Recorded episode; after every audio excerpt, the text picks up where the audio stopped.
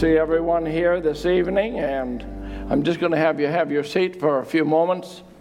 Uh, I want to thank Brother John Andes. He, this was his service, really, and he stepped aside and said I could feel free. and uh, while we were uh, announcing that Brother John and Sister Sharon were grandparents, we had omitted that uh, Sister Star and Brother Ron Caldwell. I know that that announcement was already made, but I did want to say that you have a hero in our home, and that's my wife. And she said, I said, well, we omitted uh, saying anything about Brother uh, Ron Caldwell and Sister Star. And my wife says, Yes, and Sister Star is the mother. I said, Well, of course. Uh, I said, They're both grandparents. No, but she's the mother of Jessica. I said, Well, yeah, that's right. So I said, There's a special link there. and so you have a hero in our home. Anyway, God bless you all. Uh, and and uh, we are, are, thankful for that. Uh, I want to thank Brother Matthew Riddell and uh, group of young people that came over and cleaned my all the snow off my driveway. Um, and Brother Nathan Hildebrand was there first thing Saturday morning, and even there a few minutes, I guess, before the other of the team arrived. And it, it you wouldn't think that ever create a problem, but I felt a little bit guilty this morning just driving out like I'm going on an airline trip, you know. And, I, and mine's the only driveway that's clean in the whole. so I felt a little bit guilty. But anyway, thank you, Brother Matthew. I really appreciate that. Brother Tom and Brother Murphy are in China, and uh, I'd like you to remember them in prayer this week because uh, they are going to be meeting with. Uh, leaders or leader of the Three Self Church, which is a government approved church in China. And I think it's the only government approved, it's called the Three Self Church. Uh, and they're going to be meeting because uh, the Bible, which we say has been, well, let me just say that you folks here in the church, and when you have mentioned their names in prayer, or we talked about the mission work over there in China. I would like you just to be mindful that the believers in China, and along with largely Brother Murphy, have spent 18 years, a total of 18 years, uh, putting this Bible, making the corrections, we'll say and there were a, a group of fundamental Christians in Hong Kong that apparently had done the Old Testament. And uh, so, and they said it's just public domain, you can have it. And they made many, many, many, many corrections from the uh, Uni Bible or the Unity Bible, which is uh, King James Version of the Bible.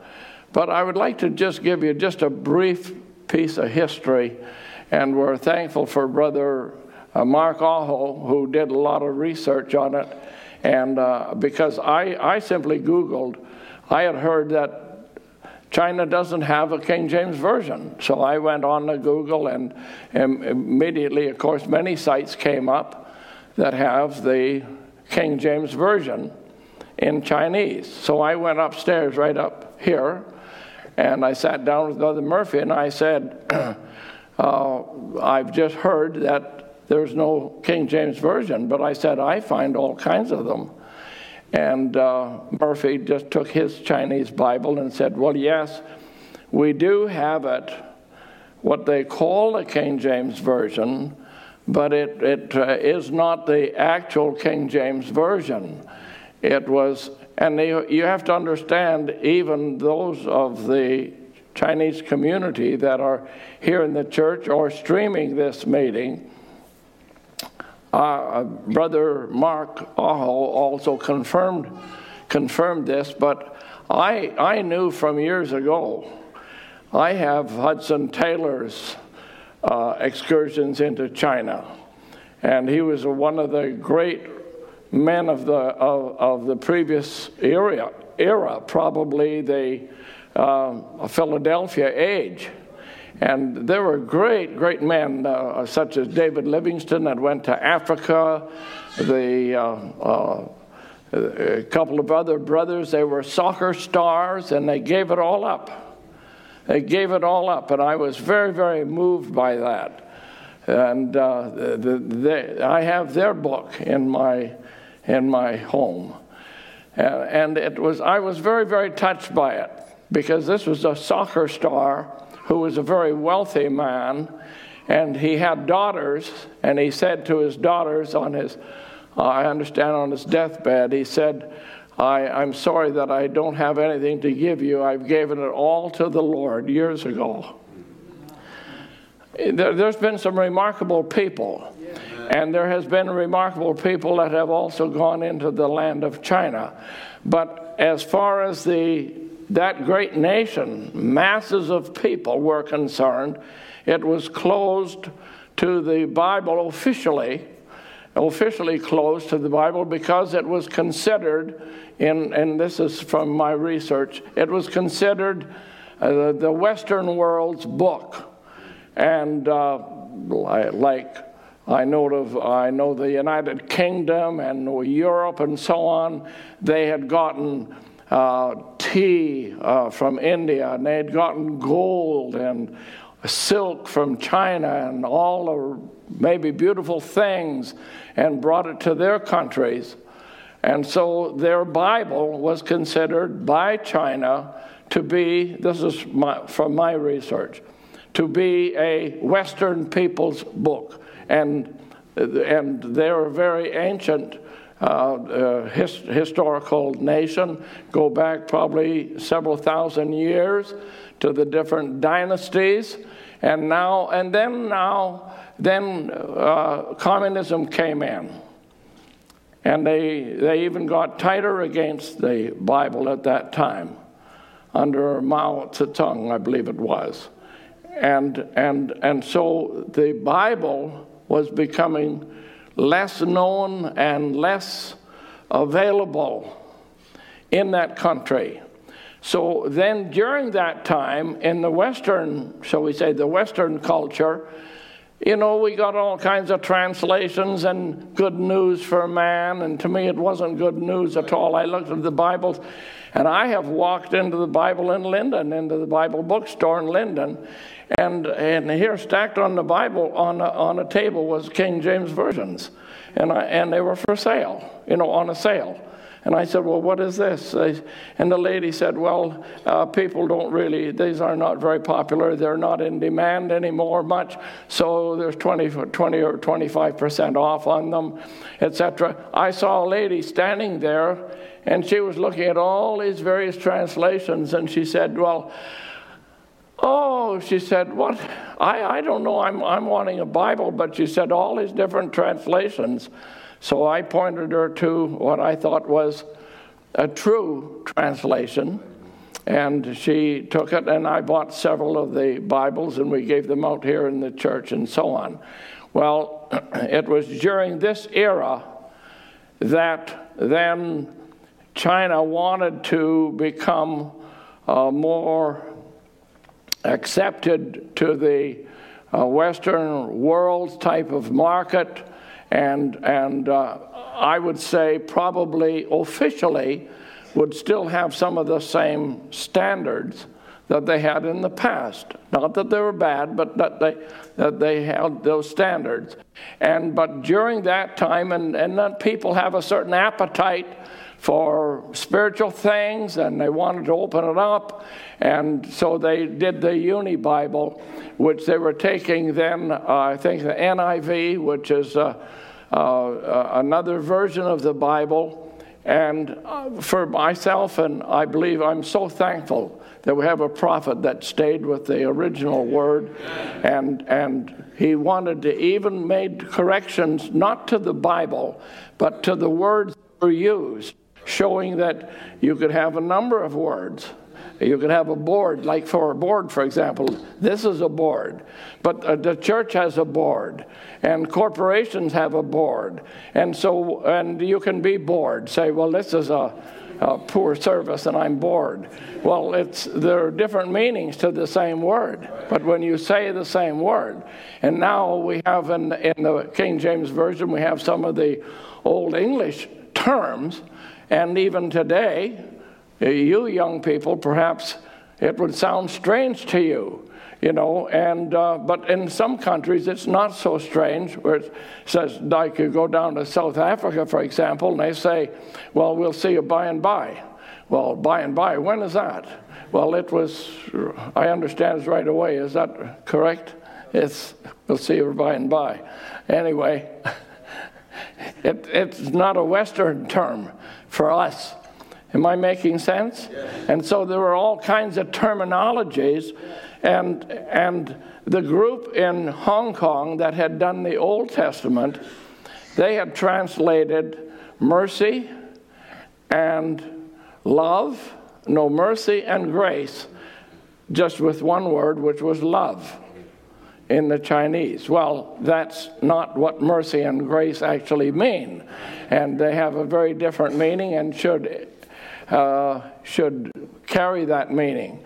So, anyway, I was up in this office here with Brother Murphy, and I could see that he was quite worn out and going through translating every word. And he said, Well, he was about halfway through the New Testament, and he said, I, I think I have to go back and start. There's too many hours in the Old Testament and because he had been now going over it. So he goes back to Genesis 1 and 1 and stays with it for five years until we finish in Revelation.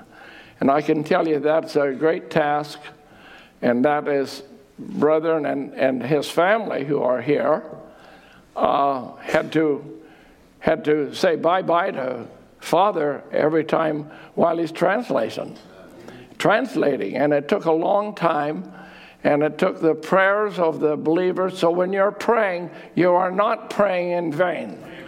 So I've said all of that to say, let's pray because this was one of the things that Brother Murphy was wondering about. How are we ever going to get the Bible known or distributed? Well, it fell into the hands of the first group was a was a Baptist group, and uh, the man on the he phones right here. He phones to Brother Murphy. He said, "I'm just, I'm just talking, talk to a Baptist man, and he's a, he's a, he's a minister in China." I said, "Is he Chinese?" He said, "No, he's from America, but he speaks Chinese, fluent Chinese, maybe better than I do." I said, "Well, that's amazing." Yeah, yeah. And he said, he said he just came across our Bible some time ago, and so, and he said he said, This is, is the best Bible, this is the best Bible that we can find. And he said, Now, we looked into, you know, into who we are. And he said, Well, doctrinally we don't agree, but he said, It's still the best Bible. and he said, We want all of our ministers to have it. Well, uh, about the same thing has happened in the Three Self Church. And it's completely different. So they said they would need 30,000 Bibles for their ministers. And I, that's, that's a few. So that's quite a few. So this is uh, kind of where the thing is at. And they're sitting down with them. And I'll, I'll just let you in on, you don't mind? This is kind of some secrets. The people who print the Bible in China uh, is one of the largest printing companies in the world. And they got massive presses, but they can only print the Bible for export. But the government church, if the government says, we want that Bible, then they can print it for the people in China. Isn't that nice? And Murphy's worried, And he's not getting ulcers, but he was worried how are we going to make this known? Now his problem is how are we going to supply it? That's a different problem, but it's a good one. Amen. So, what do you think about that? That's all right. That's all happening uh, uh, not undercover, but while you come here to church, etc., etc., and sing some songs and hear a message.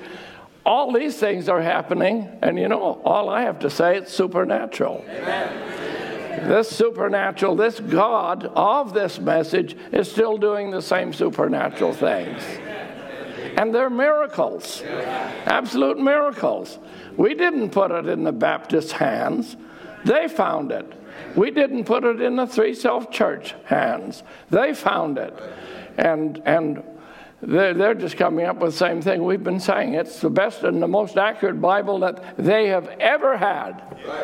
Now, for just a closing statement believers found the errors,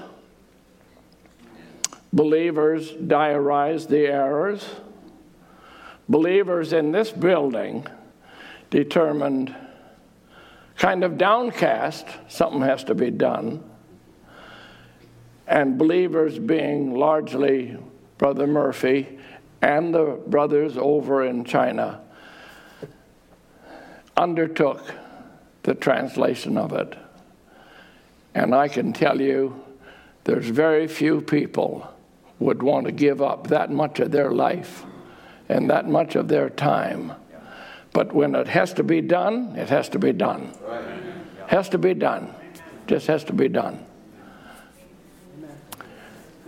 Since this event that I've gone through, since that's happened, I've received letters from people who perhaps are not 20 or not in their 30s, but maybe are in their 60s, and they're saying, I got a long letter from Malawi.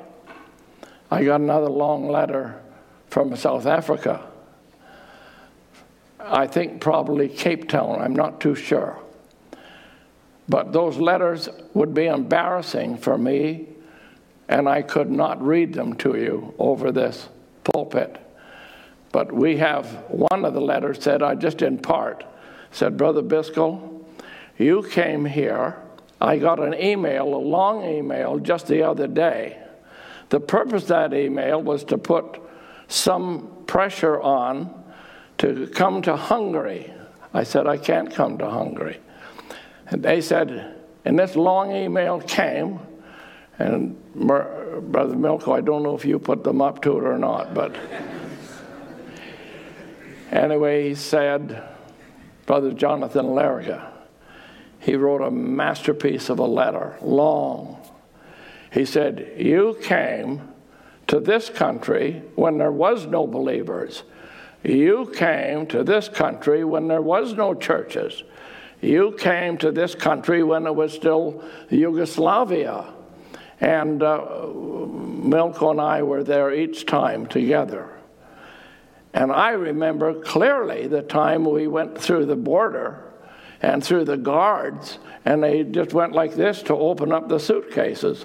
So his suitcase was completely loaded with tapes, solid tapes.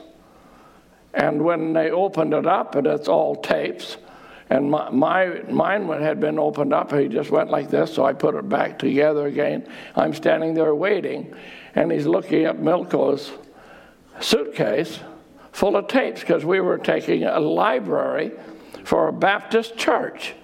And, and he looked at it and he just went like this. And Milko, he, he hasn't even opened, closed his, his, his uh, suitcase yet. And he says, he just saw shirts. And he's saying to me, he just saw shirts. Right. And I said, you remember that? And I, I said, Close your suitcase. he might take a second look and see tapes. Close your suitcase. And so uh, he closed the suitcase and away we went. Uh, you talk about supernatural things. Uh, and they lost my suitcase. The airlines lost their suit. How many people here have had their suitcase lost by the airlines? Oh, I'm not alone. My goodness. Greetings, greetings. I lost my suitcase and all my clothes with it, and I'm to preach. And so we are there a whole week and have not got it. We're in the same hotel, and uh, Brother Milko carries I hope this isn't out of turn, but he carries two passports. And he has a Canadian passport and he has a Yugoslavian passport. Well, if you show your Yugoslav uh, passport at the hotel, you get a different rate. So I was paying $25 and he was paying 8 And I, I, I thought that wasn't very fair. Anyway, you remember that. And it was that very hotel Sunday I just finished preaching, and I've been in the same clothes for a week. Anybody want to join me? same clothes for a week, and I finally I I called the airlines and was connected with Air Canada, and I said, "Listen, I got on an airplane in Canada." and I got off the airplane in Europe, and my suitcase did not fall into the Atlantic. Where is it? And they said, Well, uh, you know, go and buy yourself a suit or something, send the bill in, etc., etc. Well, they have so many forms, I just knew I'd never, never see it. And so, Milko and I are walking after Sunday morning service, went back to the hotel, and and just asked the desk, has been any call? No, there's been no call. We're walking across the floor to the elevators, and the Holy Spirit spoke. Now, this kind of will go in line with what we're going to talk about tonight. And the Holy Spirit spoke and said, Go to the airport now, or you'll never see your suitcase again. Is that clear? Yeah. And I said to Milko, I said, Call a taxi. Oh, okay, he said. And we called a taxi and drove out to the, uh, where were we? Ljubljana? Ljubljana Airport. To, and we start searching for my suitcase. And we got to the lady upstairs in uh, offices, and she said, Your suitcase what are we talking about? We're talking about the message. This is how the message got there. This is why I got this email. Said, Your suitcase, she said, uh, pointed out the window, said, See that building there? That is where all international bags go. And all domestic bags come here. And she opened up a book and she says, They're listed here. Here's all. Uh, all the identification marks that might be on the suitcase is marked here in this book. said, All I can tell you is your bag is not here. That was all. Suggested we go and have coffee, and she said, I will wire uh, five of the major cities, Frankfurt and London and so on, five of the major cities, and see one more time. It's been negative all the time, but she said, I'll see one more time. I went back up after we had coffee, and she said, I've heard from three of them, and it's all negative.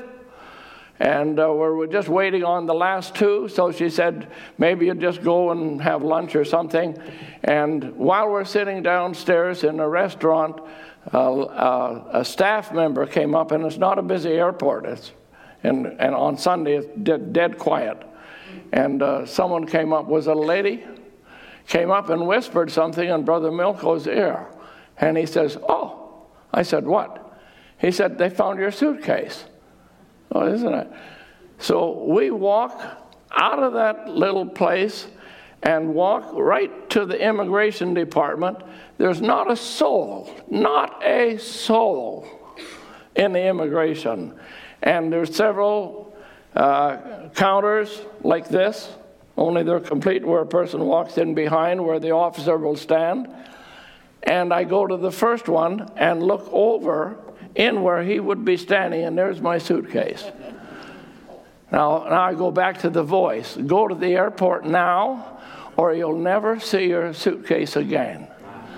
And I picked up, we just picked up our, our case and walked out. Walked back home. And I got my suitcase. Is that supernatural? Is that God? That's what we've been talking about.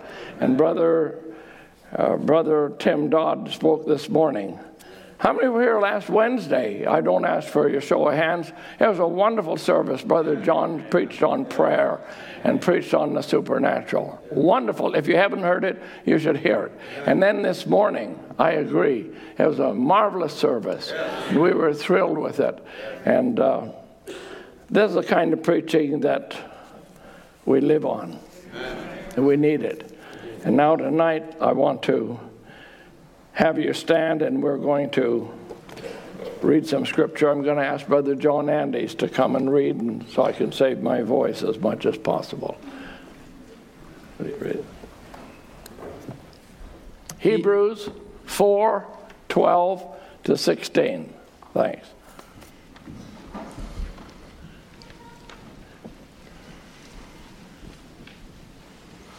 Hebrews 4 12 to 16 emphasize verse 12, if you would. Hebrews 4:12 For the word of God is quick and powerful and sharper than any two-edged sword piercing even to the dividing asunder of soul and spirit and of the joints and marrow and is a discerner of the thoughts and intents of the heart. Neither is there any creature that is not manifest in his sight, but all things are naked and opened unto the eyes of him with whom we have to do. Seeing then that we have a great high priest that is passed into the heavens, Jesus the Son of God, let us hold fast our profession. For we have not an high priest which cannot be touched with the feeling of our infirmities, but was in all points tempted like as we are, yet without sin. Amen. Let us therefore come boldly unto the throne of grace, that we may obtain mercy and find grace to help in time of need. Amen. Thank you, Brother John. Thank you. Now we'll just have a word of prayer. But before we do, I'd like to just say to you I have not been delaying the service in vain. I was waiting for my slides. And I forgot my computer at home. So we had brethren run back and get it and bring it here, and, and now we're all set to go. Now we'll have prayer. Heavenly Father, how wonderful you are, how compassionate you are, how caring you are. We thank you, Father, in the name of Jesus Christ, who you have made known, the name that fell from an angel's lips. And you said, Thou shalt call his name Jesus for he shall save his people from their sins. And you have done so. You have loosed the chains of sin. You've loosed the blindness of unbelief. Oh God, and you have given us believing hearts. You gave us a seed before the foundation of the world. And sometimes we do not understand why we believe it, but we do believe it. And we pray that you will help us today, Lord, to, to read these scriptures and what your prophet has spoken, and may the people be given understanding. In the name of Jesus Christ, we ask it. Amen. Amen. And the people said, Amen. Amen. I want to just read this scripture, which I asked Brother John to start with. For the word of God is quick, that's alive. It's alive, it's not dead, it's not a a, a, a, it's not like a paperback book. It is alive. The Word of God is powerful. It is quick and powerful and sharper than any two edged sword, piercing even, even to the dividing asunder of soul and spirit. Notice not soul and body or spirit and body, but between soul and spirit. That's what I want to dwell some on. Between soul and spirit, and of the joints and marrow, and is a discerner of the thoughts and intents of the heart. And you have tapes, you have heard where God con- confirmed his own presence by discerning the thoughts and intents of the heart of thousands and thousands of people. And I believe it was Brother Tim that said this morning if he did it once, that was enough. But he did it thousands and thousands of times. We don't have any excuse. We don't have any excuse at all. God bless you. You may have your seats.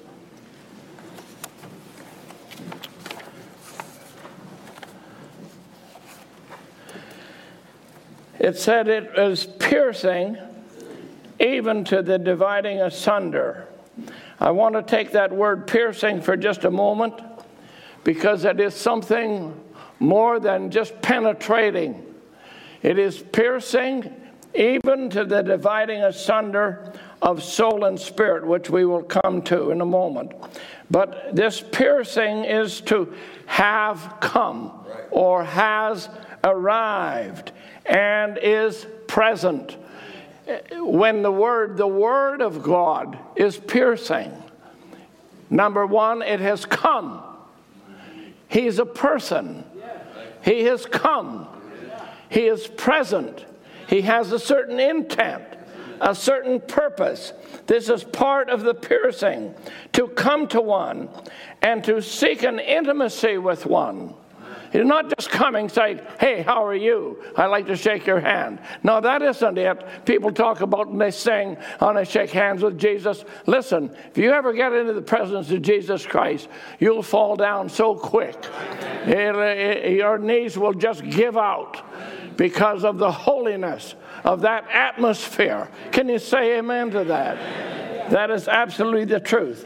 And so, piercing even to have come, to have arrived. I want to say the congregation tonight, He has arrived.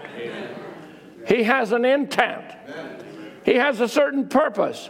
It wasn't for you just to come to church tonight and hear a message and hear a sermon or this morning, or that's not why we just simply come to church, but we come here because He has arrived. Amen. He has sent His word. Amen.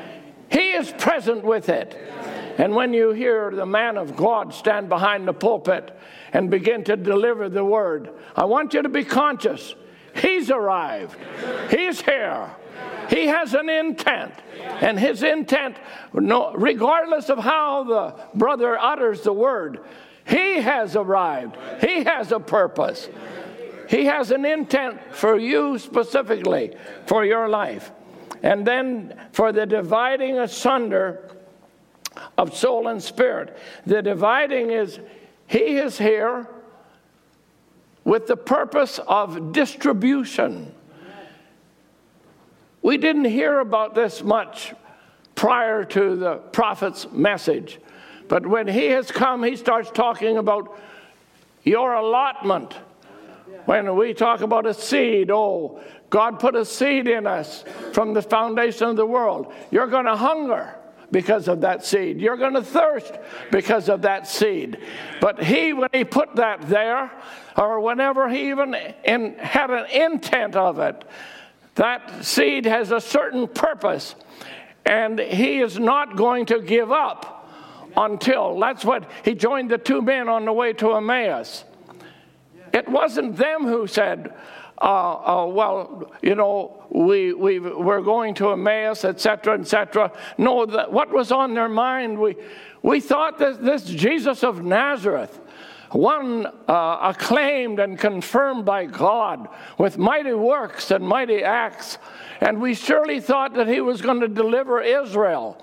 But now they, they have crucified him. And, and they're the ones with heavy hearts. They're the ones who still can't understand. They are disciples, but they've gone through the whole event and they couldn't understand it.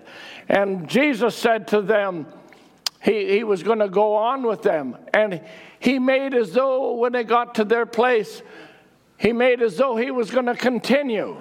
And the Bible says they constrained him to come in, and that's all we can do. We don't even know. Say, why are you doing that? I don't know why I'm doing it, but you know, uh, uh, maybe because my parents or we're hospitable, or I, we, it's late. They said it's late. It's evening, so come in. They had to do it in the evening time, and here we are in the evening time, and we must constrain him when we come to the house of God. We're not here just to sit and listen to a word or listen to some specials or uh, have a song song service. That's all part of our worship. But we are here because we're constraining him.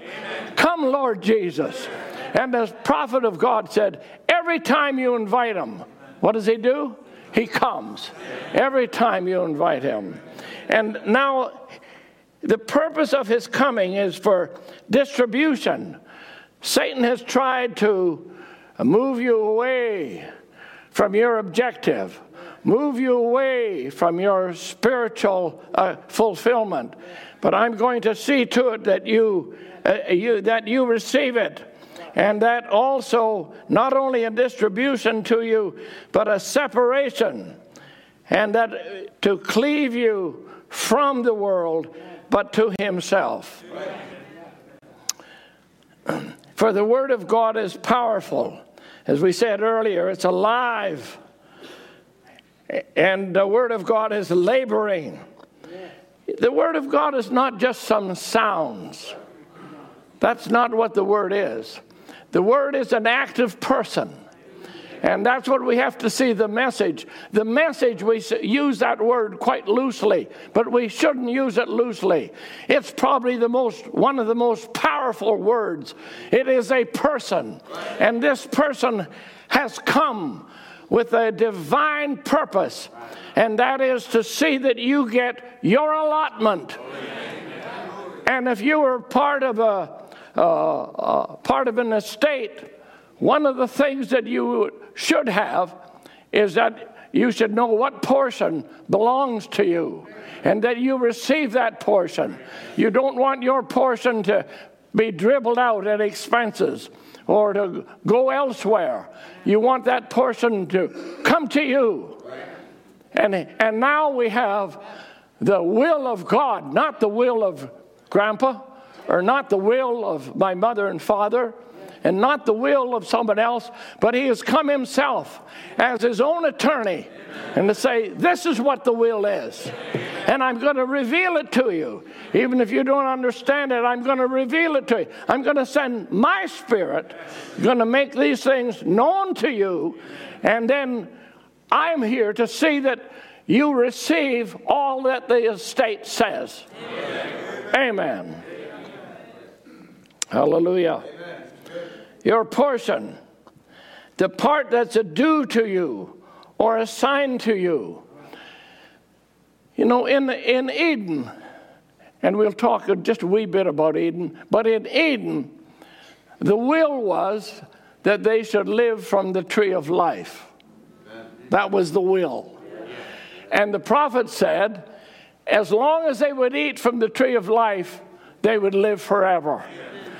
But it was suggested to them that they'd be wiser if they ate from the tree of knowledge. And, uh, and uh, I, I, I feel somewhat sorry for youth today.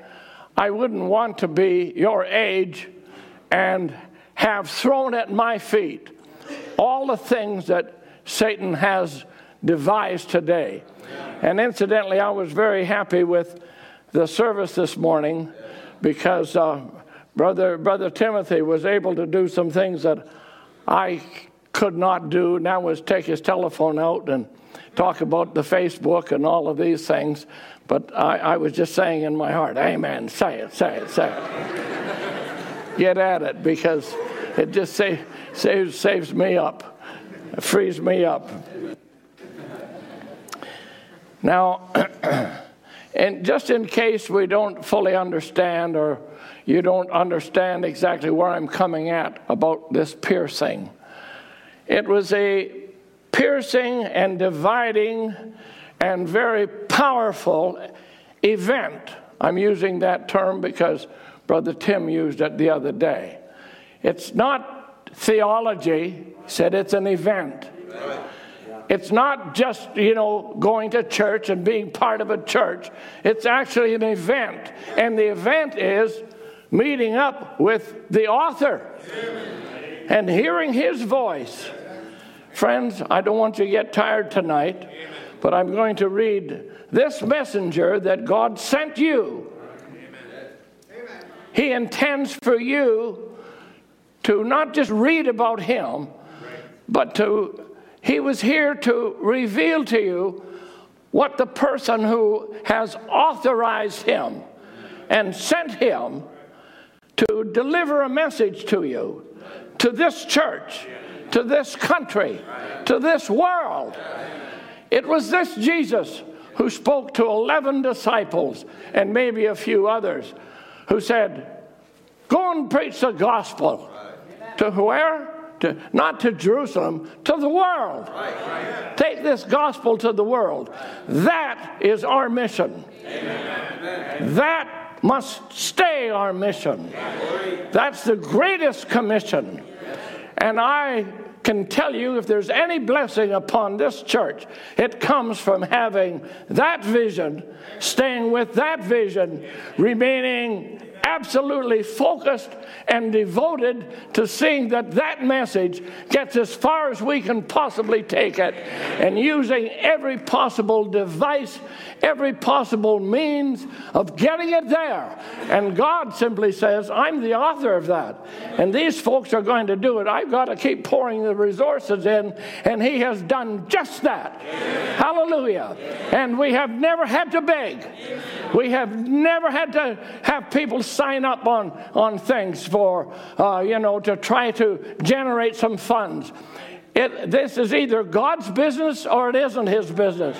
And if it's not His business, we don't want to have anything to do with it. But if it's His business, He will look after it. Amen. And He has done so. And I say, Praise the Lord. Isn't it wonderful? Hallelujah. Everybody's got some miracle to say. But I say it was a piercing and powerful event when the Word, in the form of Jesus Christ, a person, a man, who spoke the Galilean language, which was not a very uh, wonderful, it wasn't like one of those beautiful languages, you know, where people can be so proud that they speak in such an eloquent way. No, it was rather a guttural language. It was the language of the peasants and the poor. And he spoke the Galilean language. But we came by, and two men, brothers, are fishing. And he says, Follow me. I don't know what happened to those men. I'm not sure what happened, but I can tell you it was a penetrating, more than penetrating word. It was piercing, even to the dividing asunder, and separated him from their industry of fishing, and they followed him. They don't know where he's going, they don't even know anything about him. They don't have any mental acknowledgement of it. They just know that we must follow him. Why are you following him? I don't know. Where are you going? I'm not sure. They say, What's the matter with you? No, well, uh, why do you believe it? I don't know. Something inside just says, I've got to be there. Like you're here tonight. I've got to be there. I believe that. Hallelujah. Hallelujah. I'm sure it was a piercing and dividing and powerful event when Jesus, the Word, called James and John, two more brothers, that were actually physically mending their nets with their father and his hired servants.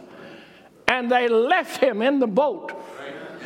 Listen, friends, you talk about you're holding your Bible, it's full of piercing events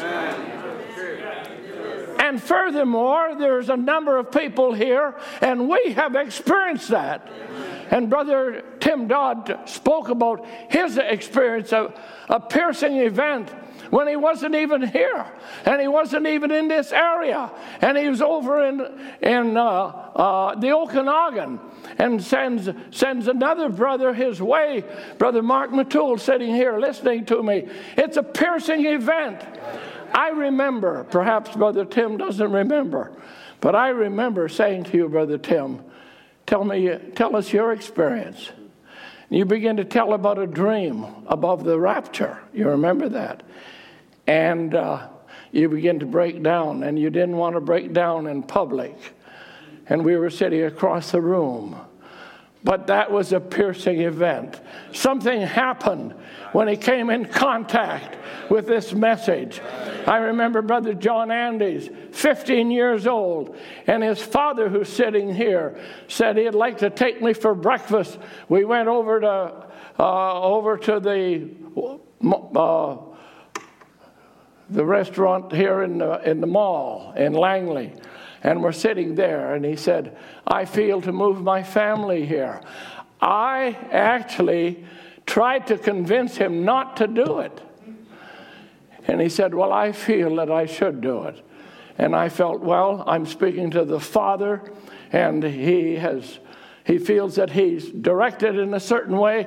I always go back to the word and the father. The office of a father is a powerful office. The office of a mother is a powerful office. And when you go, when Satan came to Jesus, to, in his great hour of temptation, he did not tempt him that he wasn't a human. He didn't tempt him about that. He said, If thou be the Son of God, if you are in this office, then make these stones bread. If you are in this office, cast yourself down. If you are in this office, and our brother Tim was speaking this morning about the power of the office. Listen to me, friends. If you are a son of God, Amen. if you are a daughter of God, you have the Almighty who flung the stars into space and the planets into space, and I hope that's not too far fetched. That God is our God. He's the Holy One of Israel. He sends His Spirit here tonight into you to make you to make you to know what is your portion. And if you see things going sideways in your home or in your family or in your life, you have a right. You have a God given right to say, just a moment, Satan. I have my father kicked you out of heaven. My father refused to have you to deter him, and he will not allow you to tamper with this son or daughter of God. Amen. You believe that? It was a piercing experience. We don't merely have to talk about a prophet of God coming, but I can tell you personally, it was a piercing, personal, it was a piercing experience to have the prophet of God just two of us sitting there saying, I believe I was on this hill today, riding my horse behind Brother Bud Southwick, and he came to me. Oh, I knew, I knew what that meant. That's, there's no justification. There's nothing that a person could say then. You just remain silent. And I looked at him. And I tell you what, friends, you maybe haven't had that, that that's a piercing experience right to my earliest memory of my youth as a child. And I knew there wasn't a thing I could say. And I understood what, what it was then when he would talk to a man or a woman standing before him and he would say, There isn't a thing you could hide from me. There isn't a thing in your life you could hide from me. I felt immediately naked, spiritually void of any excuse. And I just sat there while he said, I believe you have three questions you want to ask. Now, you've heard me say that many times, but I, can, I want to tell it in a different context. I want to tell it in the context that it was piercing. Amen. And you say, Why do you believe what, I, what you believe? I believe it because I can't let it go. I believe it because I don't understand it. It come from another realm. Who told a Kentucky man you have three? I have three. I had hundreds of friends. I had many, many minister friends. I had many debates about the Godhead, many debates about baptism until I had finally just given up. And I said, I don't care how you baptize them. I don't care what name you use over, over it. I was done. I was so tired and fed up with it.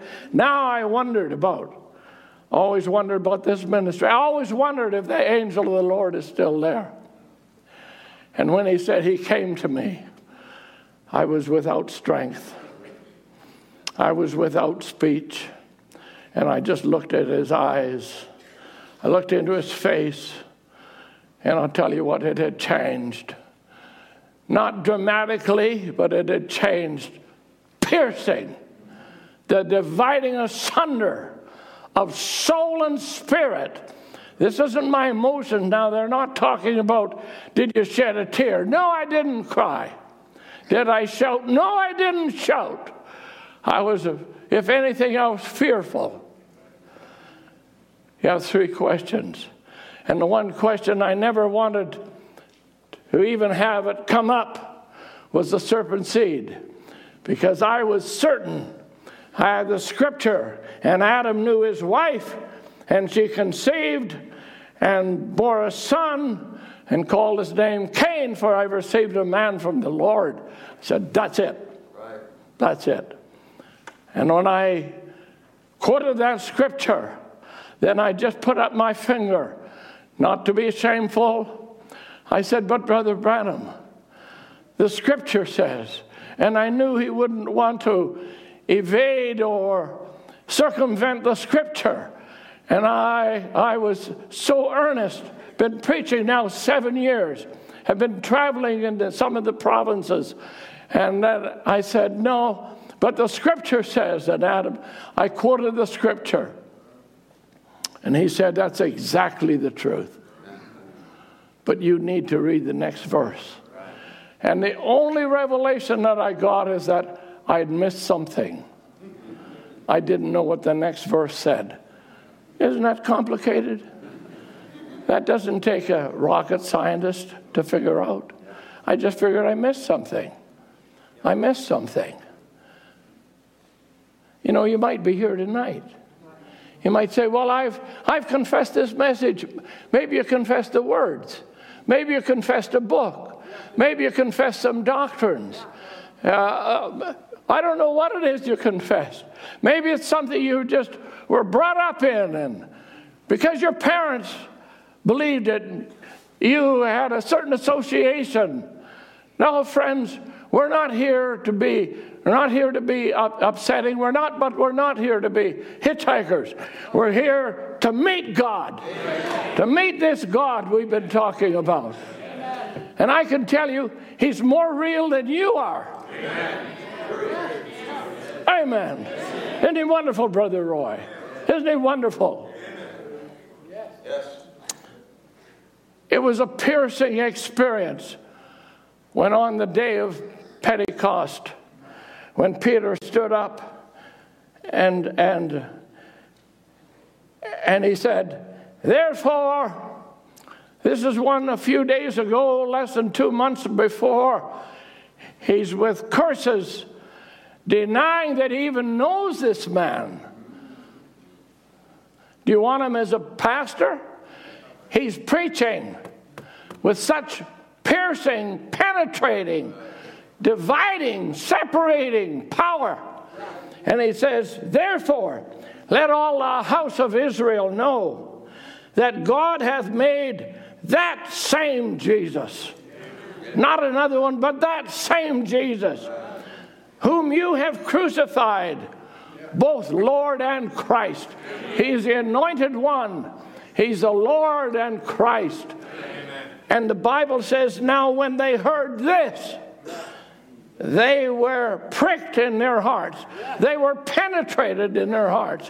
Their heart was pierced with the words, We have crucified the Lord of the anointed one, the Messiah. We've crucified him.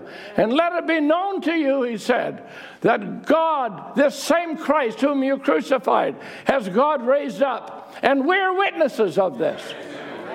Hallelujah. And I want to say to you tonight, we that are here are witnesses. We've experienced an event. We haven't just heard something that we liked we haven't, uh, we don't go to this church because they serve coffee after the Sunday morning service. If somebody wants to, that's fine. We don't do it because we're here to worship Him.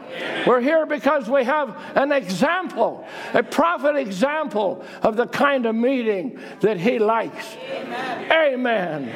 Amen. And the Bible says, when they were done, they were pricked in their hearts and they said to Peter and to the rest of the apostles, Men and brethren, what shall we do? It wasn't, men and brethren, I think we'll go on a 40 day fast. Men and brethren, would you come and have some special meetings? No, they said, men and brethren. All of their religiosity was gone. Men and brethren, what shall we do? That's what God wants. That's what God needs from us. He doesn't need to hear, men and brethren, I've gone to this church for so many years. I've done this or I've done that. What he needs to hear is, men and brethren, what must I do? What must we do? And he said, Repent. Here's the solution to whatever agonizing, here's the solution to the piercing. Men and brethren, what shall we do? Repent and be baptized in the name of the Lord Jesus Christ, and you shall receive the gift of the Holy Ghost. If people have been baptized and years later saying, I, I, don't know if I have the Holy Ghost. Well, don't talk to me, talk to Him. He's the one who said it, He's the one who gave the promise. He said, You shall receive it. If you say to me, I haven't received it, uh, then, well, it's not me to answer that. You have to answer that. There's a sister sitting here in the service right now, and she, she was wondering about the Holy Ghost and so many times and came to me. And I said, Well, what will you be like when you receive the Holy Ghost? she said, I don't know. I said, If you don't know, how will you know if you haven't got it? Well, that kind of brings a smile. Maybe I do. I don't know whether I have it or don't have it. Come on, friends. Let's be real. This is a reality. This is God, your Father speaking through the Apostle Peter, and you shall repent, turn around, stop what you're doing, and repent and go this direction and hear these words. They're hearing these words for the first time. Repent and be baptized in the name of this one who you crucified and he is raised up. Oh, friends, we just had a ministry. Years and years of prophet ministry where Jesus painstakingly came to the altar, came to the platform, meeting after meeting, city after city. Houston, Texas appearing, and Bombay, and Johannesburg, and Durban, and fill the racetrack, and all of these things. He didn't do that idly. He came through the land. He scoped out the land. Hallelujah. And somehow he evaded or he missed or he allowed China. He allowed Ethiopia. He allowed certain spots and I think he allowed it, I can only believe he allowed it for his children because he knew there would be an oncoming generations that would fall under this same the same commission. Go ye into all the world and preach the gospel This is the gospel. The gospel is good news. How can it be good news to what some of these churches teach? And you listen and you, you look at their lives. We even have people that have come by and they want to know, what is it you believe? I say, why do you ask? Well, we see something. Oh, I'm in the middle of it right this minute as I'm standing here. I have a man who wants to come and be associated, wants to kind of, you know, be near that presence. They can feel that something's right. Do you mind if I read some quotes now? You'll listen close. Are you tired? No. Repent and be baptized, every one of you, in the name of Jesus Christ, for the remission of sins, and you shall receive the gift of the Holy Ghost. They were indeed pricked. And in the New Testament, it is to pierce, to pain the mind sharply, vehemently, used especially of the emotion of sorrow. So something gripped him. I'm, I, I, I've done wrong. I have turned aside. I've not given this the attention I should. And if you're that way this evening, now I want to just diverse for, digress for just a moment, but please stay with me. The channels of the Spirit. You have a spirit. Uh, Brother Branham would say to the people, now, don't move around because you have a spirit. We all have a human spirit. And it would become distracting to him while he's going into that realm. He called it another world. I'm trying to make that very, very real to you. It's a very real place, friends. But the channels of the spirit and the soul, now I want you to really practice and pinch your mind, are extremely close, so similar that only the Word, only the Word of God can pierce between them.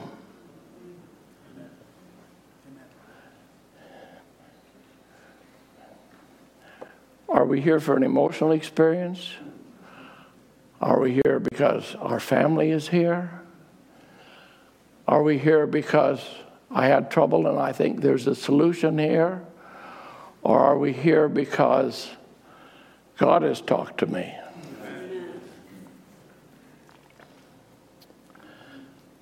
I've heard the voice of God. And sometimes the voice of God doesn't just come and say, hey, buddy. Doesn't talk about buddies so much. It talks about, you're my son. And he starts telling you, I give myself for you.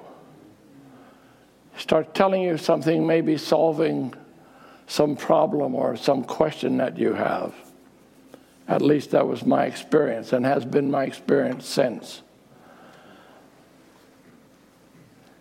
But the channels are so close. Now, now I, I have to have you listen very, very close because now I'm going to tell you something that's been on my mind and on my heart for a long time. And I actually asked to speak Sunday night because I felt that there would be less people here than, than there actually are.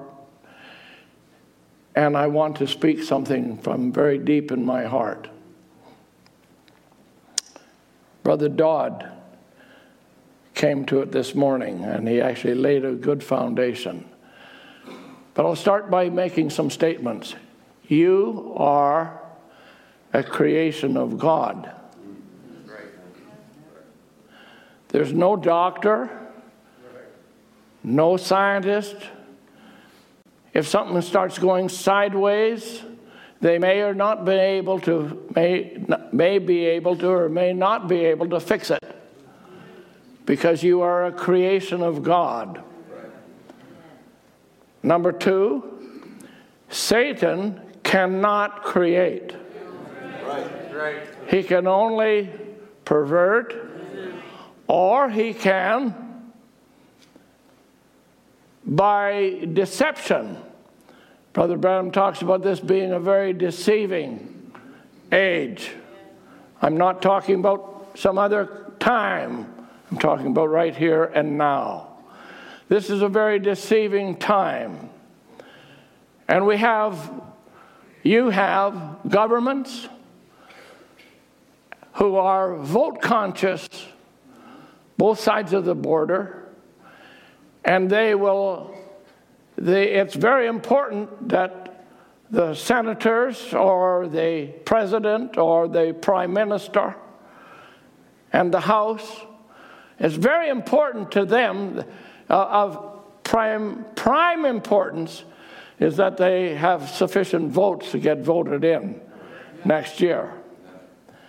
And thus, if a hate a law is good for votes, or if a soft touch towards a perverted class is good for votes, they're going to bring it in. Yes and they're going to make it law. And suddenly, if you don't comply, you become illegal. Plain and simple. And we find ourselves in a strange place, a strange, squeezed into a strange place where we are taught that we must not be we must not be non supportive of the law. We must comply with the law, and yet the law may come right directly against your convictions. Amen. And the law of the world may come against the law of God. Amen. Now, now just don't, don't, don't look at me sideways just for a moment. So now you have been created by God. You are part of creation. Your spirit, which has is all of the emotional realm. And you might say, well, Brother Branham, the prophet of God, changed the order. No, he Apostle Paul said, and I have the scripture.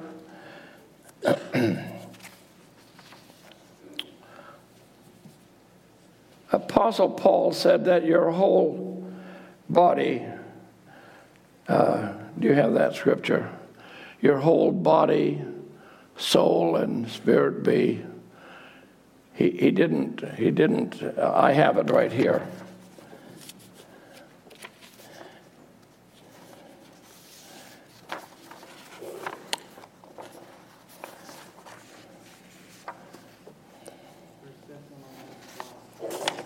You know, it's amazing. I can have something so close, and then I.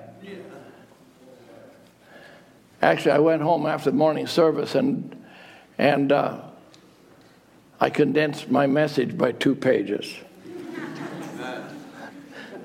and so maybe I put it out. I don't know. I don't think so. But uh, Apostle Paul we have it here. Thank you. And the very God of peace sanctify you wholly. And I pray, God, your whole spirit and soul and body be preserved blameless unto the coming of our Lord Jesus Christ. Amen. So now, the prophet of God, thank you. the prophet of God prior to the seals. Now, I have to listen very closely.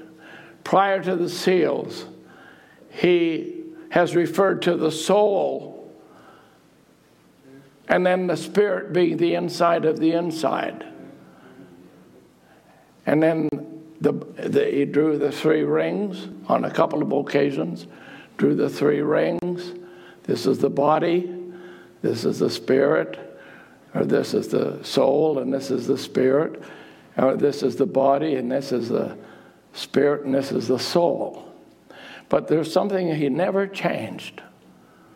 And he says this the soul is the nature of the spirit. Amen. The soul is the nature. And this life experience that we have is a nature changing experience. Amen. Amen. Uh, now, it's hard for me to condense some of life's questions. Not so much questions, but uh, experiences in a, in a short time. But will you bear with me a few moments? Amen. Amen. Thank you. In 1954, uh, this is just 1954. He said, The soul is the nature of the spirit. In 58, he said, The soul is the nature of the spirit. In 1961, he said, The soul is the nature of the spirit. And 1961 again said, The soul is the nature of the spirit. In 1961 again, in 1963, in Token, he said, The soul is the nature of the life. And in 1964, in the Token, he said, Now remember, the soul is the nature of the spirit. So now, uh, it's important that I convey to you that, and he also has said, Satan cannot create. He even said one place when I spoke on Lucifer, he said he was standing there, God's right hand man, he says on one place, says he was standing there perhaps in seeing creation unfold. He wanted to create, but that was the one thing he could not do was create. You are a creation of God. He couldn't create in Eden but he did come down and subvert what Eve thought about the tree of knowledge of good and evil, etc. And he said, and God had, her father had said, The day thou eatest thereof, thou shalt surely die. And he convinced her somehow that that was not effective upon her. Now, listen, friends. So now he he played with her mind. And he even said, You'll be gods. Now, listen to this closely. And you'll be like God. And you'll know the good from the evil. And you know things. I would like to say to this waiting congregation tonight that you have been given uh, devices, which Brother Tim talked about this morning Listen to it now. You have been given access to a whole realm. And this is, I'm using other phrases, this is Satan's Eden. This is your home. It is Satan's Eden. And God has confidence in you that you will receive the Word of God in such purity, so confirmed and so vindicated that it will hold you from all enticements. And Satan has become a master at taking things that appeal to our spirit realm, which is our imagination, our, our, our memory, our imagination. Let me just stop here for a second. You that may be listening, you that may be present, that have been plagued by the past, what you have done, what you have what you should have done, or some relationship, or something of the past. Let me tell you, Satan has no right to that channel. Has absolutely no right to that channel.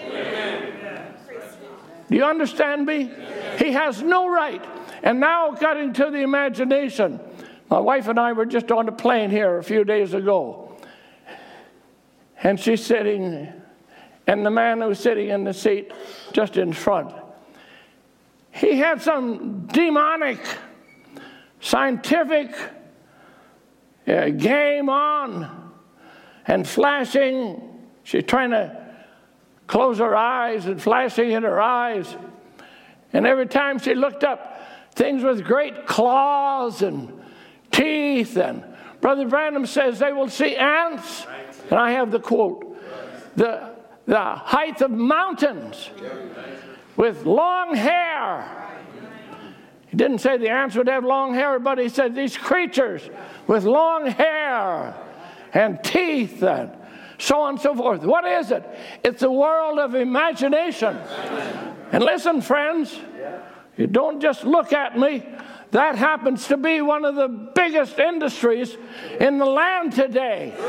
And uh, one of the greatest things that's tormenting the minds of our children and our young people. Satan wants to twist them up and he wants them to, he wants to captivate their imagination and he does and people wearing all kinds of clothing and things it's just uh, absolutely amazing. But he is using the channel that he has access to of the spirit and the emotions and then the reasoning. And people have reasoned this message. I say nonsense. Amen nonsense because they, Brother Branham says they'll, uh, you know, they'll talk about all kinds of theology, etc., etc., and then walk out over the grass and can't even make one blade of grass. What are you doing? Well, you can figure God out, you can figure a timeless creature out, and then walk out upon His creation and, and don't even think, what about the grass? Right. What about a being that has no beginning and no end? Who can speak about these things? I can tell you, friends, even in His presence, just in His presence for a moment, you'll feel like you're going to pass away. Amen. Amen.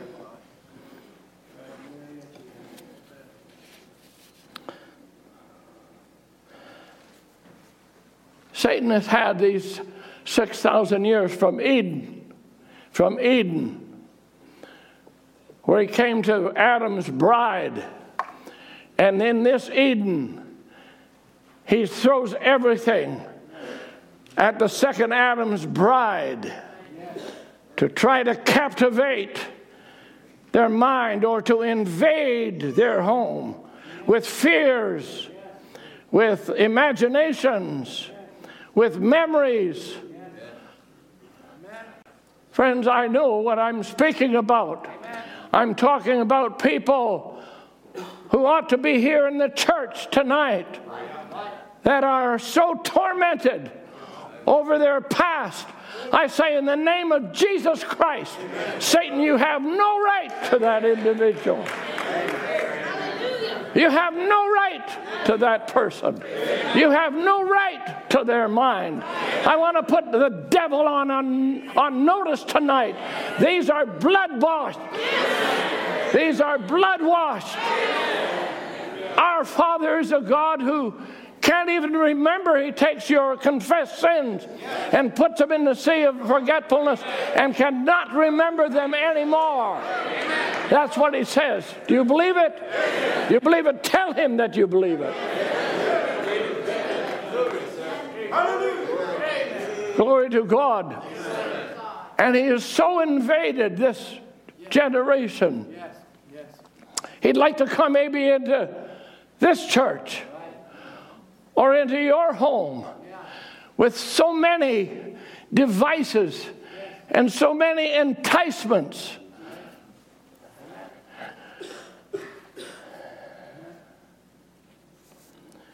In the message, Shalom, I'm going to jump all over just wherever I feel directed to.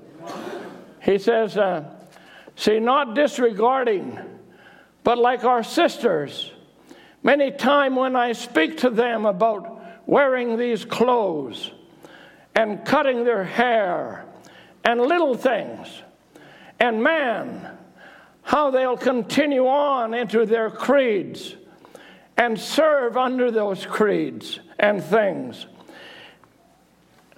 And they never quote Brother Branham on this. He says, and they're good people. Right. And they're nice people.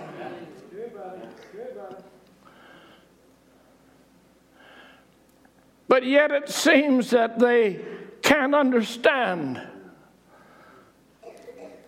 Look like they can't get it. Right. Why? He says, I go back the next year, and instead of being any better, it's worse. It continues on. Right. You folks live here in Satan's Eden. Is it getting better? No. Isn't it amazing? It's not me that's saying it. I'm only telling you where you live. I'm suggesting where you live. And don't be ashamed of it. Our forefathers stood up when it's either deny it or die. And they said, I'll not deny it. As Luther said, I will not and I cannot. I cannot turn it aside. I cannot.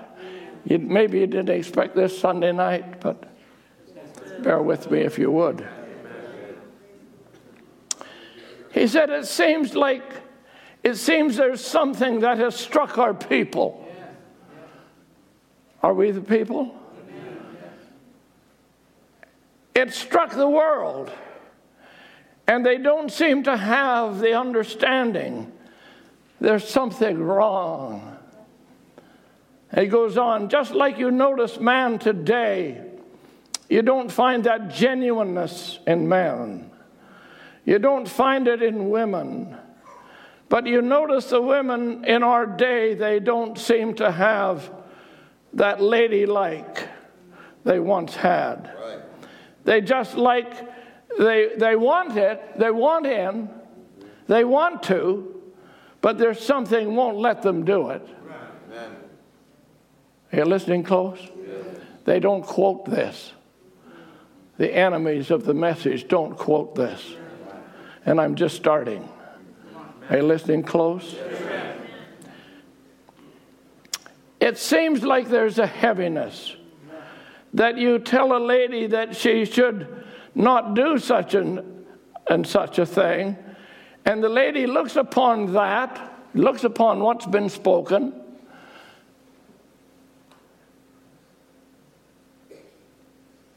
and believes that, listening, Amen. she wants to believe that, but there's something that presses her the other way. See, he said, Poor thing. I feel sorry for her. Right. This is Shalom, 1964. I feel sorry for her. She's so caught in such a web of Hollywood. Oh, please listen to this. Hollywood. The advertisements, the television, the tel- advertisements in television, radio, newspaper, on the street, in the store windows, number seven.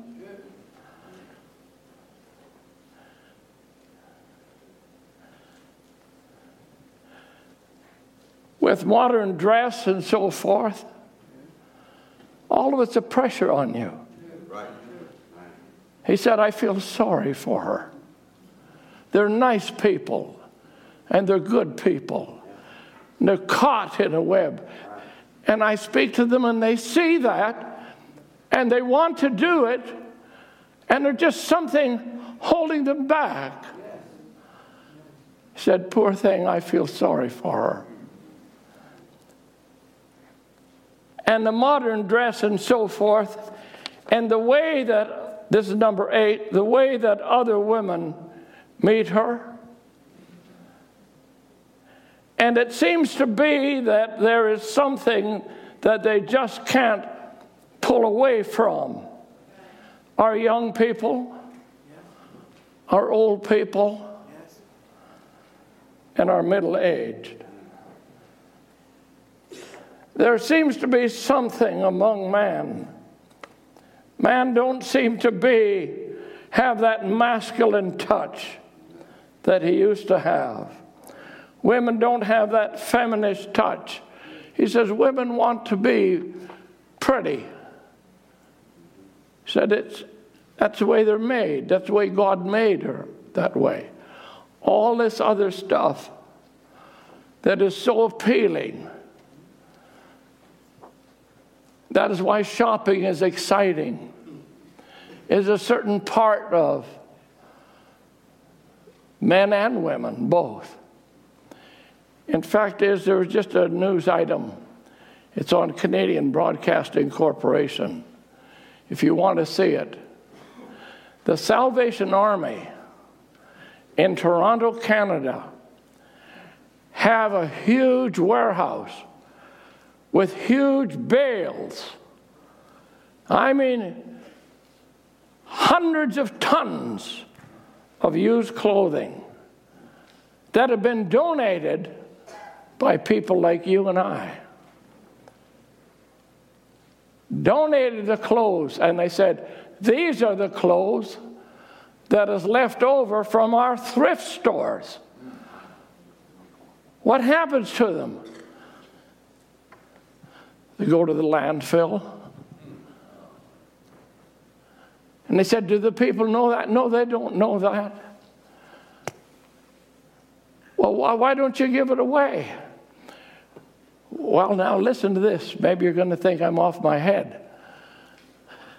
Said, well, the, when they go through the shredders, some of the mixture of the threads, there's some wool and some polyester and other things, and these might be okay, but these other threads are dangerous.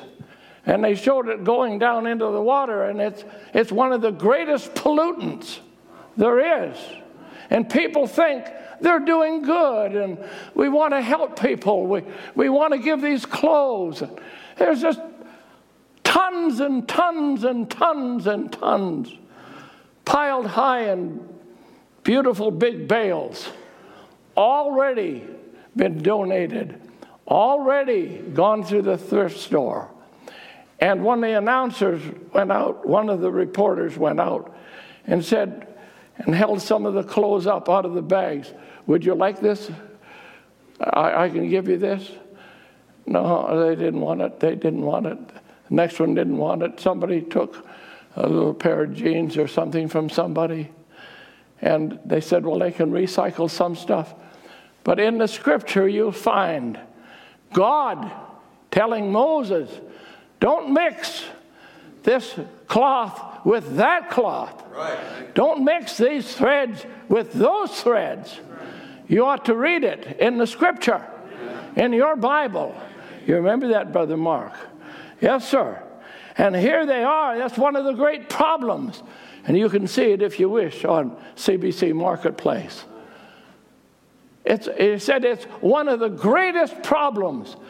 And people, they took people off the street, Brother John, and, and, and walked in there. They took some families. And they said, These are clothes that have been donated. Oh. And the person from the Salvation Army said, This is from one week of donation. One week. Massive rolls of tons and tons and tons of clothing. And they said they felt bad because the people who donate it feel like they're helping somebody. And it's actually going and being shredded in many instances in many instances going to foreign countries and being burnt because the foreign countries don't even want it. and they showed people standing on the piles of burning piles and with rakes and smoke and all going up. Listen, friends, I didn't even plan to say anything about that. But listen, our God is smart. Our God knew about these things that's going to come along. And He knows all about Satan's Eden. He knows all about the stuff that he's going to pervert. And through and, and, and here we have a prophet of God saying he's a slicker. Don't try to. He knows. He, he, even says the prophet of God says he knows more about the Bible than you do. I'm not getting very many amens. Amen. He knows more about the Bible than you do. Amen. And people think, oh, I'm going to, you know, fix this. You're not going to fix it. We're going to let this country go.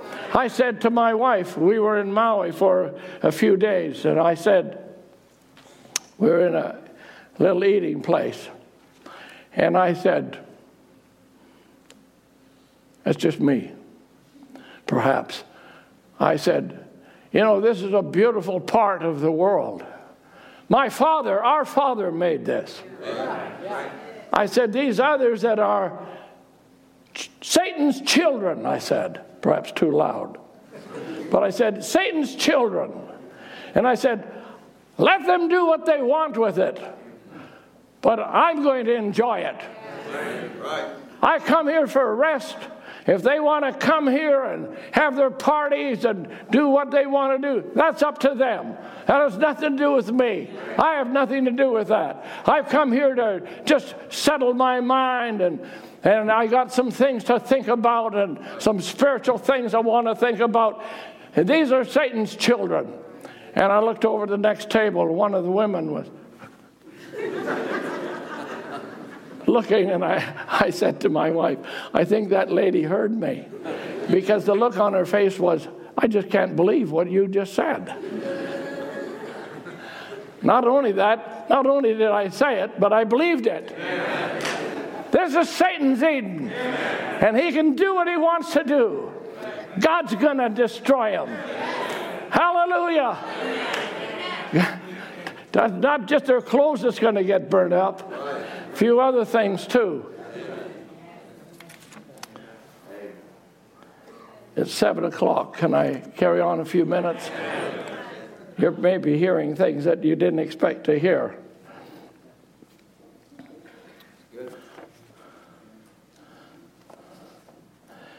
See, friends, the reason I want to read some of these things is because I understand it. I, I, I understand it from the perspective of, of being with him and, and just how he looked on things. And people make, make, well, they made the prophets out something that were worth, as far as the people were concerned, they killed them. The Bible says, everyone, Amen. they killed them. And that is true.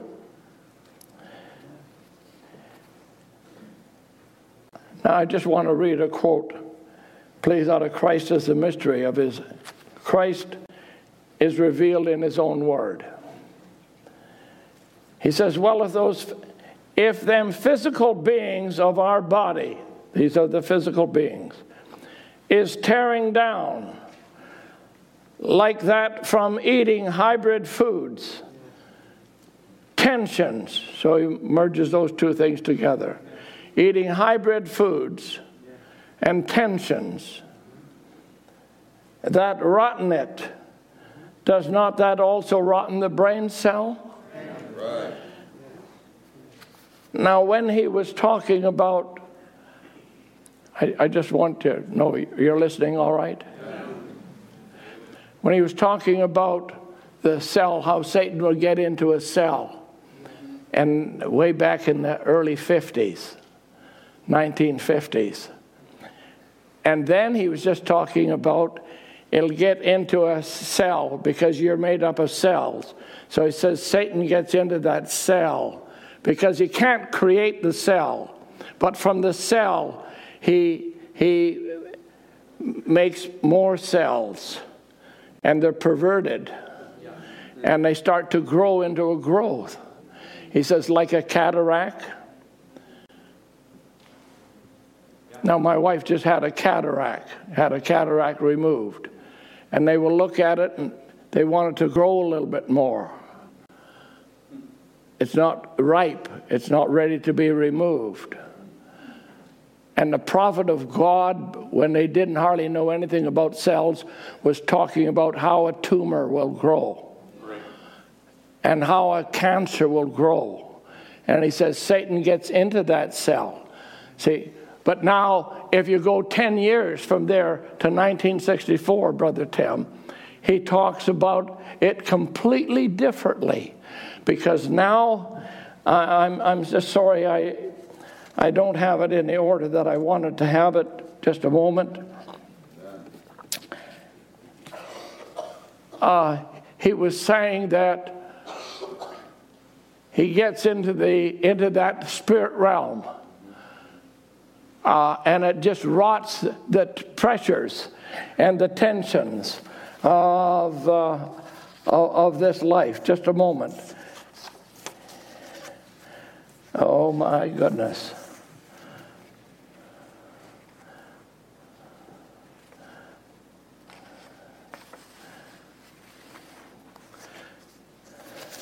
I wanted that.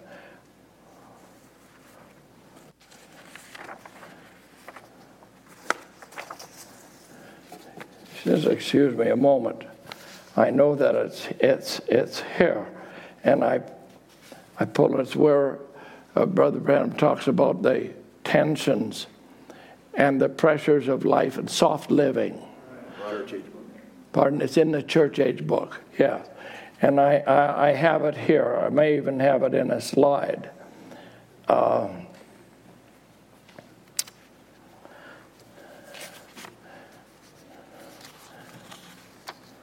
thank you for your patience.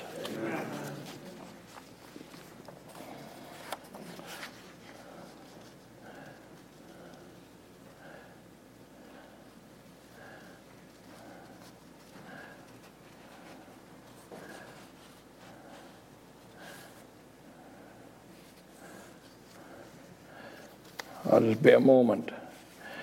In the church age book, perhaps you recall it. He says the, the age that they were in back centuries ago, you either bowed or you gave your life. Right. He said the pressure of this age, and he takes it from the scripture that is given to the church age messenger I will lay no other burden upon you. And he talks about it as being the burden and being the pressure and the tension. He said, Now the pressure of this age, this is your age, he says, it's the pressure of tension. Each age had its pressures. Thank you. For example, a great burden of the last age is the pressure of riches soft living, and nervous tensions in a complex age that we seem unfitted to live in. Who made it? Who made it that kind of an age? This is Satan's Eden. Soft living and riches. And, and, and it's not just the riches, it's the love of, of it. And he says, and for example, the burden of this last age is the pressure of riches. Whoever thought that was a pressure? Yeah, exactly. Whoever thought these billionaires in Toronto worth $50 billion and giving hundreds of millions away? Now, they just called the other day and said they were murdered. Do you think they thought they were murdered? Jewish people, a Jewish couple, very popular couple in Toronto, Canada, were just murdered a few weeks ago and strangled. We don't like to talk about these things. These things are happening in our world. It's not where we're going to live, but uh, this is, a, this is Satan's Eden. Amen. Amen. Amen.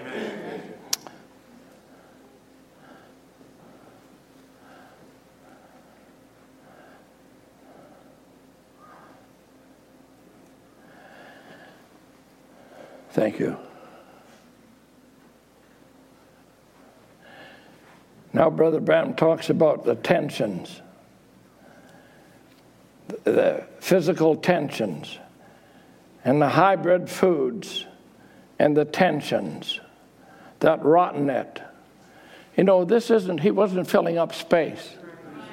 He's telling us plainly that the hybrid foods and combination of tensions.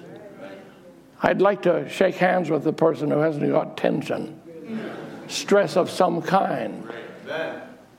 Just the age, whether you're young or you're in school or you're doing some uh, some article or something or some test, it's a tension. It's just the way the age is. That's not the way it's supposed to be. And you will have none of these things in God's kingdom. Where you're going, you'll have none of these things. And I, I just want to take this one thing uh, and I want to read it for you. One morning, Brother Branham says, one morning I remember getting up down into the city about five o'clock. He woke me up. He said, Get on your clothes. Someone will say right away, Well, why would God say that? Well, that's a God that's told Moses to take off his shoes. We want to be smart. We want to know. He said, Put on your clothes. And I went down into the city. I walked about three miles. I believe that was in Omskovik, Orebro, and I looked it up, and it's just north of Stockholm in Sweden. He said, Norway or Sweden. It's in Sweden. And I went under a tree by a river, and I prayed till nine o'clock from five until nine. And then about nine o'clock, he, would let, he wouldn't let me go. I knew they were wondering where I was at when they got to the room, and I wasn't there. So I was praying, and I heard his voice Rise up now. I rose up. I, this is why I'm reading it to you. Now, it's not just an imagination. Right. This isn't something that Satan has got into the imagination channel and is prompting him. Right. And not every thought that comes into our mind of the memory, imagination, you can remember it by my car. Memory, imagination, conscience, affection, and reasoning. All of them are of the mind. This is a mind generation. All of them are in the mind. It's just not imagination, friends. His voice, I, I want you to hear this. This is the same one that spoke the message to us. And although you may not have experienced it, I am going to stand here and say very boldly you can experience this person of the Word, the person of the Word. You can actually experience, you'll feel Him moving close. Once the prophet of God, Brother Ben, said to me, he said, Brother Eddie, the next time you're praying, and you feel him come real close. I want you to catch that. You'll feel him come real close. Tell him Bill loves him very much. That's just how real it was. And, and I'll close soon. He says, Now, when he stands there, it's not just what you imagine. You can't imagine this. I pray that you will experience it. Amen. It's the sweetest thing, most wonderful thing. I hear him when he's walking. Look at him. Talk to him like you talk to me or I talk to you. It's a being. Yes, yes. You're listening. I'm not just reading this, I'm telling, I'm saying this is, this is for you. It may only be once or twice in your life, but you will remember it all your days.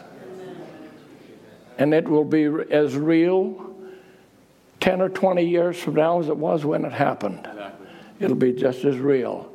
And, that, and, and it's because He's an eternal one I want to say something else from experience. That 10 or 20 years will just evaporate to nothing. It'll be like it happened yesterday.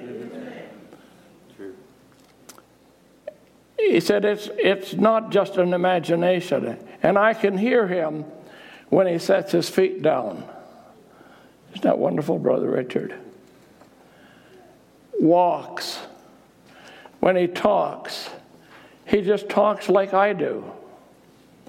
Oh, he, he's got a voice that's very humble in one way and very stern in another. His characters no man could paint. Just like if he'd speak, it turned the world upside down. Now that's knowing someone. Yet he's so meek, when you look at him, you'd almost cry. And he said, Get up. And I got up and started walking. I want you to hear this so bad. And I walked about a mile and I was going to a st- by a store that I'd seen the day before.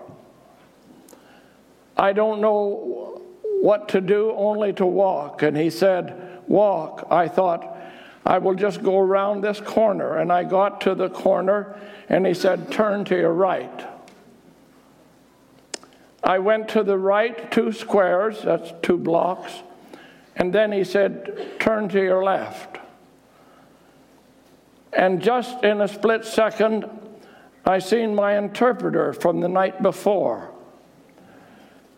And he was and I knew something's going to happen. His interpreter was walking towards him.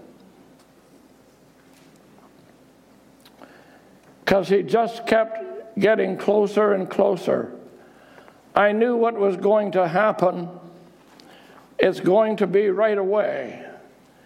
He come up to me and shook my hand, and there said, Brother Branham, it's something strange. I said, Just a moment. And I began to tell him, and he looked at me, and when he did, seen us in a vision standing there when he was translating the night before. Now, what kind of world is this? He's experiencing someone so real, he says, I can tell when his feet touch the floor, and I can hear him walking. And I hear his voice just like I speak to you or he speaks to me. And then he says, Get up and put your shoes on or put your clothes on. And he does that. Now he's walking and he's prayed from five to about nine. And now he sees this man, after he's turned two different directions, sees this man coming towards him. And he said, and then in the midst of that, when he meets him and is shaking his hand, and the man says, It's something strange. And then he sees a vision and he enters, sees them both in a vision. Doesn't see them standing there on the street, sees them in a vision. Friends,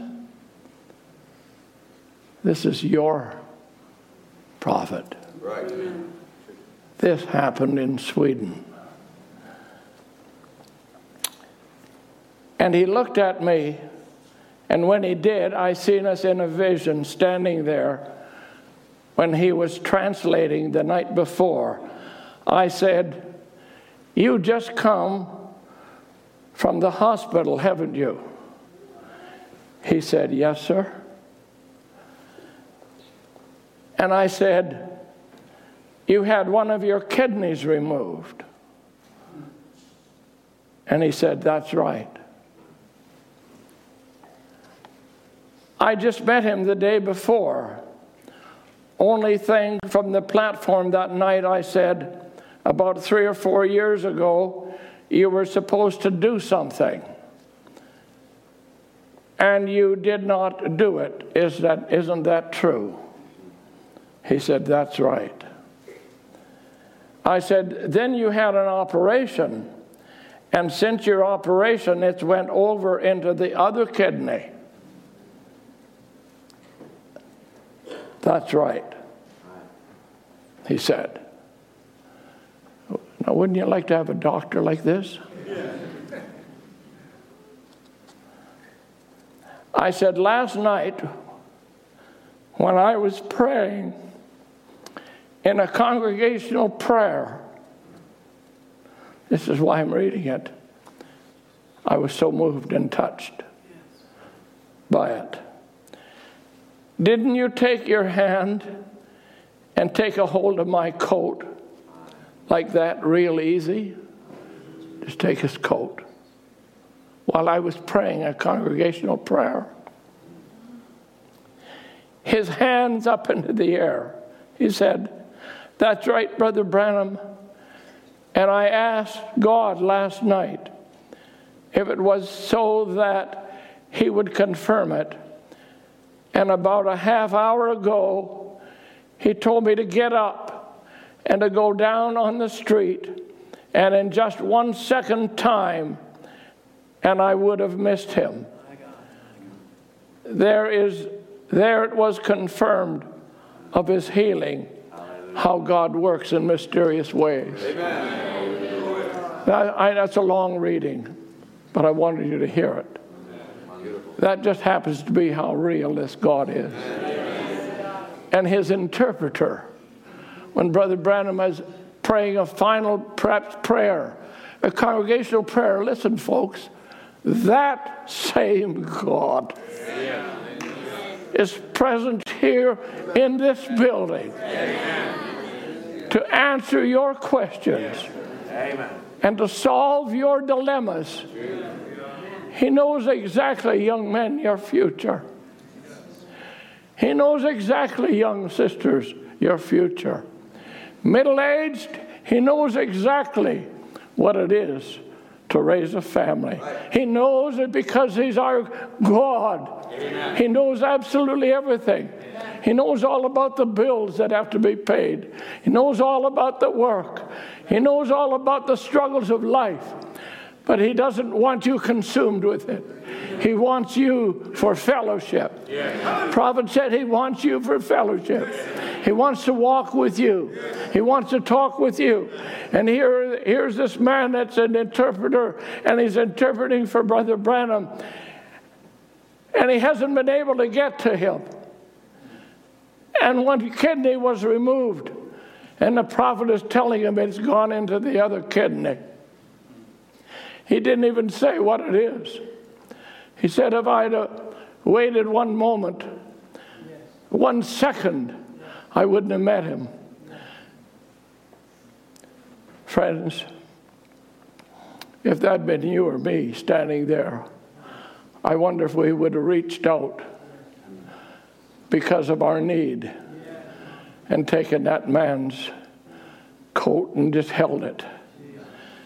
And to meet him the next day and have him tell you that's when you were healed and tell you every detail. You know, it's, it's very, I don't know exactly how to explain it or how to tell it, but it's very, very, it's not violating at all, but it makes a person feel very helpless when you have someone start to tell you about your life. This is where you've been. And this is what you thought. And it didn't work out. And this is what you feared. And that's not a right fear. And the question you have, and suddenly you know I'm, I'm in the presence of one that has all the answers. Right. Everything that's been concerning me, everything that's been troubling me. And I've been wondering about my thoughts about my future and so on. Oh, friends, I'm here to tell you we have a friend yes. that sticketh closer than a brother.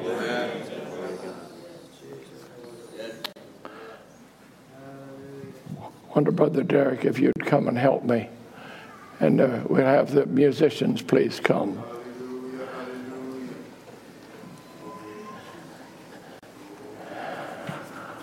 I'd like to just have you bow your head with me.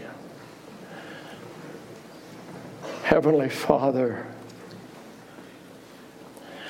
I feel as though you have been, you have come to our building tonight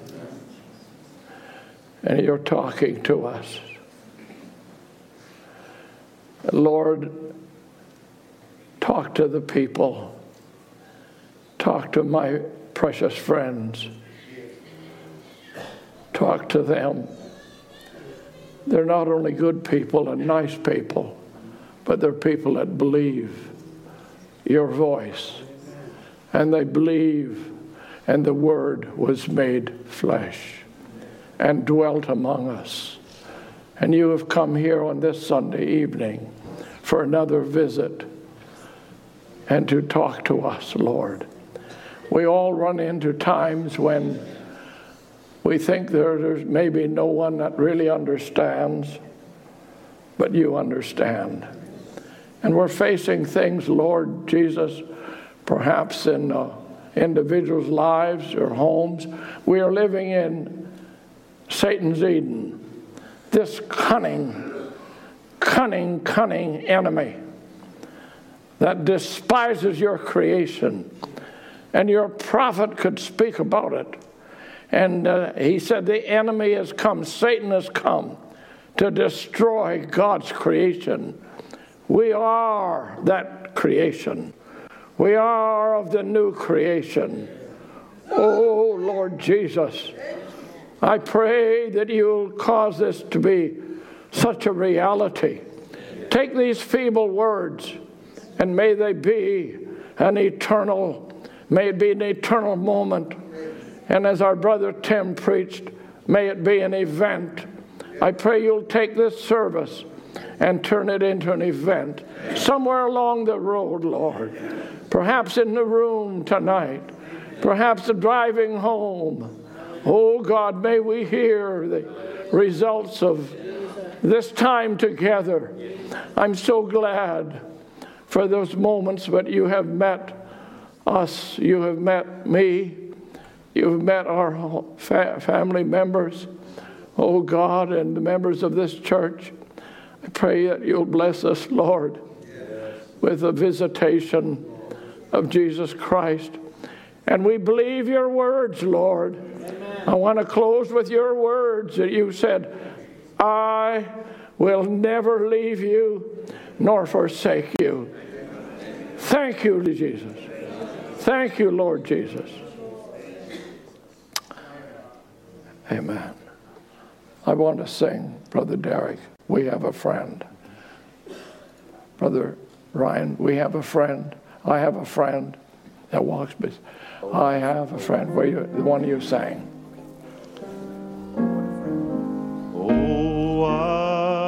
What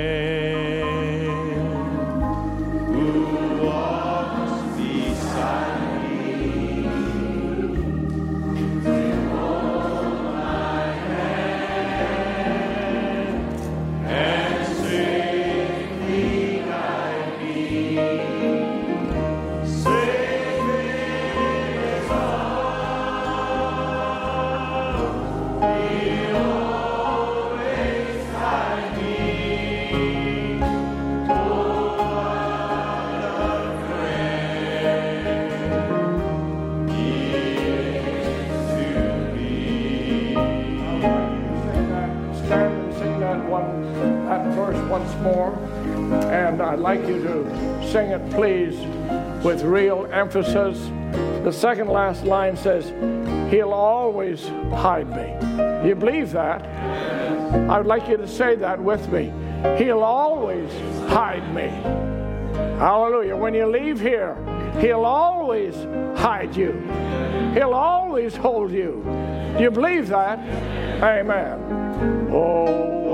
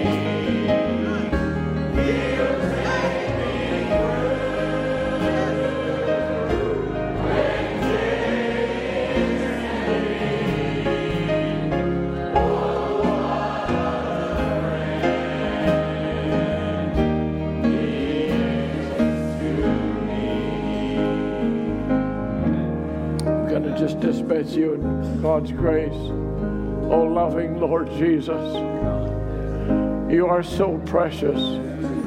You are so lovely. You are so near. I sense your atmosphere. Walk up and down these aisles. Go between the seats.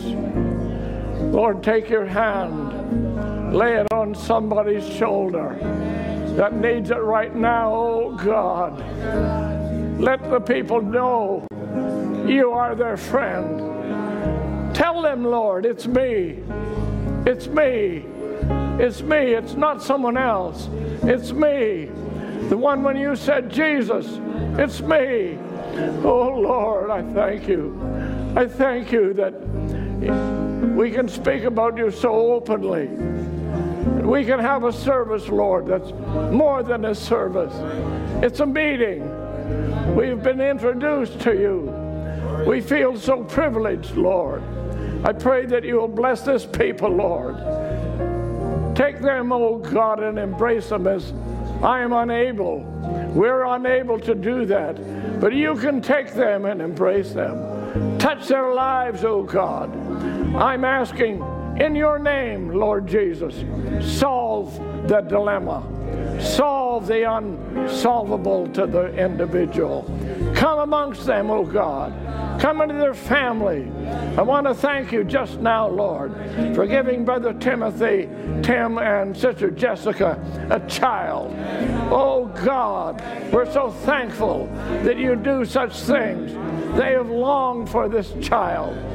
Parents and grandparents have longed for it, and you have done it. You love doing things for your children. And Lord, now I pray as we send the people from this place that they will be uh, so filled.